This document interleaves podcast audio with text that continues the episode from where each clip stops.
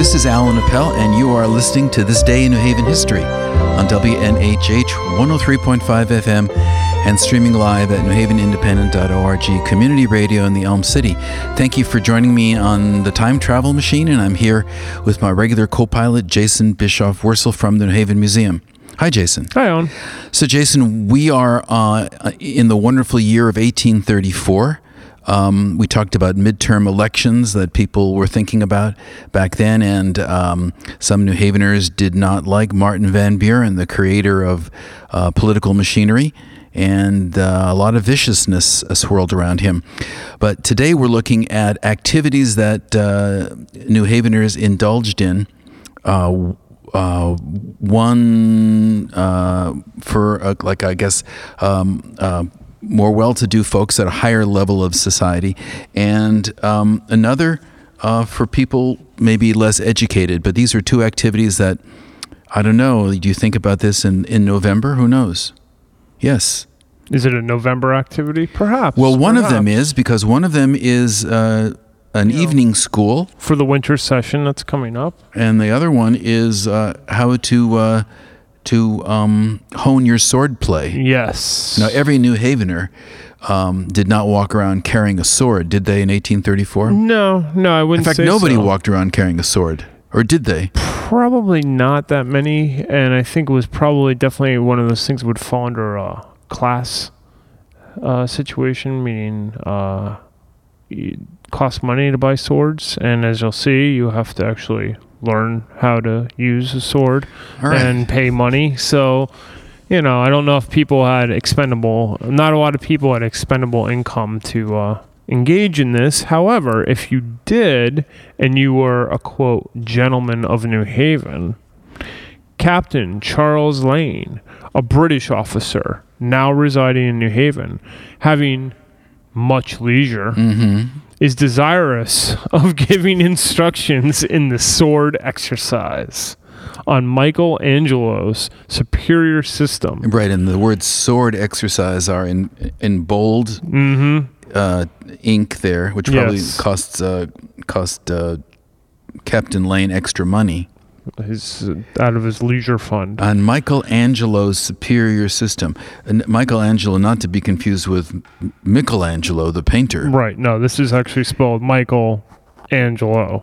Right, And, uh, and but this system does it. uh, it unites the cut and thrust points and also establishing a setup drill for the improvement of carriage and deportment. All right, and uh, you know one of the things that struck me already is is uh, this uh, the even though the revolution is over and we won, and even though the War of 1812 uh, we survived with barely by um, uh, hanging on by our fingernails, there's still this kind of looking towards things British. Yes. And if anybody's going to teach sword, the sword exercise, um, it's got the imprimatur of a captain, a British officer, who's got a lot of leisure time. Yeah, a retired a retired British officer here. Gentlemen will leave their names for Captain Lane at the Herald office to induce him to procure a room for the purpose. Now I that- love this. He doesn't even have the room set up. He's just like, listen, just get in touch with me. To I'll, induce." I'll take care of that. well, that's that's kind of that's kind of diplomacy talk, as if to say, if people don't sign up, I'm not doing it. Yeah, yeah, because he's a man of leisure. He's like, I don't, you know. Right now, he he. Let me see. If he's, let's say he's, let's say he served in the Revolution as a young officer in in 1775 or six. Let's say he was 21 years old, and here in 1834, he could be he could be 70 years old, 75 years old in 18. There there were living living uh, veterans of the Revolution on both sides. Correct. Yeah, yeah, he Elderly, could be. He elderly. could be, but But you, it, somebody like that would not be doing the strenuous uh, sword exercise. Probably not in 1834, because also people that lived to that to that age were few and far between as well. But he had leisure. He did have leisure, so he hopes to have instructions twice a week, Tuesdays and Fridays from seven to eight o'clock p.m. in the evenings, or other hours or days more suitable. So Hmm. he's flexible because he's leisurely. Twenty-four lessons This is actually a great price. 24 lessons, including the setup, drill, and sword practice, is $15. Right, and instructions include the manual and platoon exercise, different motions of the firelock, enabling gentlemen to fall in love. Oh no, this is he's also providing. Uh, uh, uh, this is um, um, firearms instructions. Yes. So it's the but the, but he's he's focusing on the sword exercise. Now I was intrigued by by um, by this, so I actually looked up this Michelangelo superior system, and this this is a real somebody, uh, and what we are experiencing in this piece that you brought in from 1834 is the shift in in um, uh, fencing of, as a sport rather than as military training. And that happened in the mid 18th century, like about uh, two, in the 1760s. And it was led by someone named Domenico Angelo. Okay. Uh, and he established a fencing academy at Carlisle House in Soho in London. And he did that in 1763. So this is, um, I don't know what it's akin to, but it is really a, a, a, a, a total shift of, of turning, um, you know, the sword as a killing instrument into, into sport. Yes. So he taught the aristocracy the fashionable art of swordsmanship, which they had previously had to go to the continent to learn. So he, and, and he also set up a a riding school in the rear of his house, but he was primarily a fencing instructor to the royal family. And he established the, central, ru- cent- uh, the essential rules of posture and footwork that still govern the modern sport of fencing um, although his attacking and parrying methods were still much different from the current practice. Um, and he was the first to emphasize fencing also as a means of developing health, poise, and grace. So, exercise. Exercise. Yeah. So this was a very fashionable thing that um, And it's interesting too because there's a, a relatively low level of conflict. So these things that were just always used for uh, conflict, essentially, or purposes of defense or attack, now we're becoming fashionable as exercise. yeah. You know that idea. Not to mention changing, as as we often mention, changing technology and uh, the improvement of an efficiency, probably in battle of uh, guns, as, as they were rapidly improving as well. Right. Because one has to remember too, the thing about the one thing that always gets to me is if you watch a film or a show or something like that set in, say, the late 1700s, anything before that, basically anything before the Civil War almost, and people shoot a gun and they hit the target, that's generally pretty false. Right. Guns were not that true, and you were eh, very lucky if you actually hit your target. And a lot of that allowed for uh, really a popularity of buckshot because at least that sends out a spray of uh, of ammunition as it shoots out. So you're more apt to hit something basically than not to. But, Right, but a straight uh, shot rarely was straight, especially in the middle of battle. Well, that's why Captain Lane here, the last paragraph, is also offering. It's interesting instructions uh, in um, in the motions of the firelock, so gentlemen can fall in with their companies or divisions. Uh, that kind of speaks to First Amendment. Uh, I mean, Second Amendment issues, right? People had their own weapons. Um, uh, but it was it was generally for the purpose of uh, joining up with their with their companies at time of war. Anyway, uh, right across town, so to speak, a different kind of activity is happening in New Haven, and these are people who are not learning the fashionable new sword sword exercises, but they're going to what Jason looks like to me to be a very early version of adult ed. Yeah, exactly. and this was at Church Street, the evening school. This long established school will commence its winter session on the first Monday in November and will continue five months. Instruction will be given on Monday, Tuesday, Wednesday, and Friday evenings of each week beginning at 6 o'clock. The first hour will be devoted to penmanship and bookkeeping combined. The second, to the uh, theory and practice of arithmetic and other mathematical studies. And in the third, a lecture will be given either in history, geography, or natural science.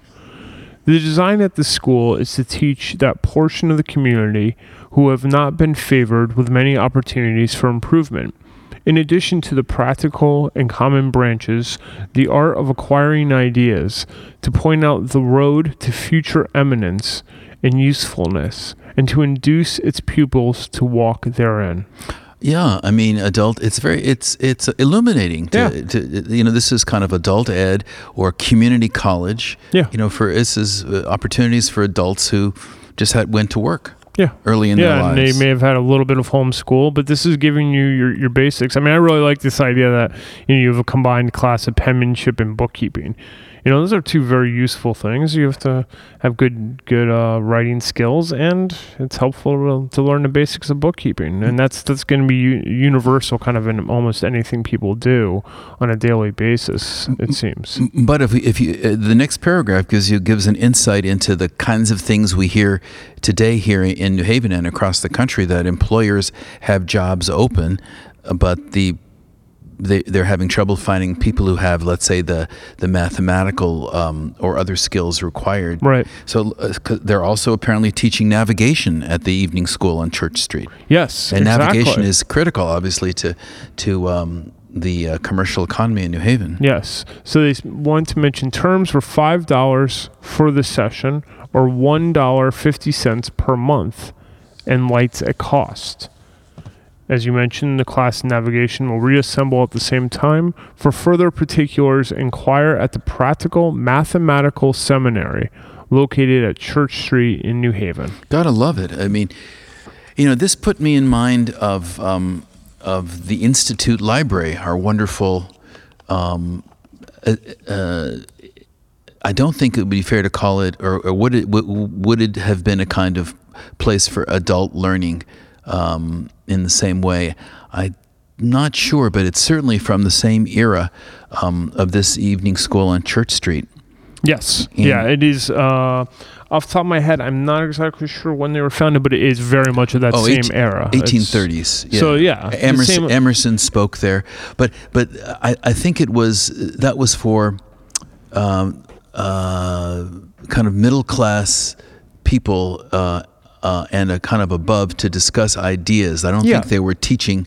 Um, useful to, they weren't utilitarian focused like this evening school seems to be Right, but the overall b- gist here uh, that we can get at is um, not just the gentlemen and the upper class of the city, but the kind of the idea of the republic and and uh, what w- was happening in America was happening here was was established uh, where where general education for all everyone can kind of be lifted to be something else. Right, but- is, is really this is it uh, the beginnings of it. Yeah this is an application. This is this is happening. Because high school was not universal at this point at all. Oh no, there was no public schooling as far as that goes, and that would have come about.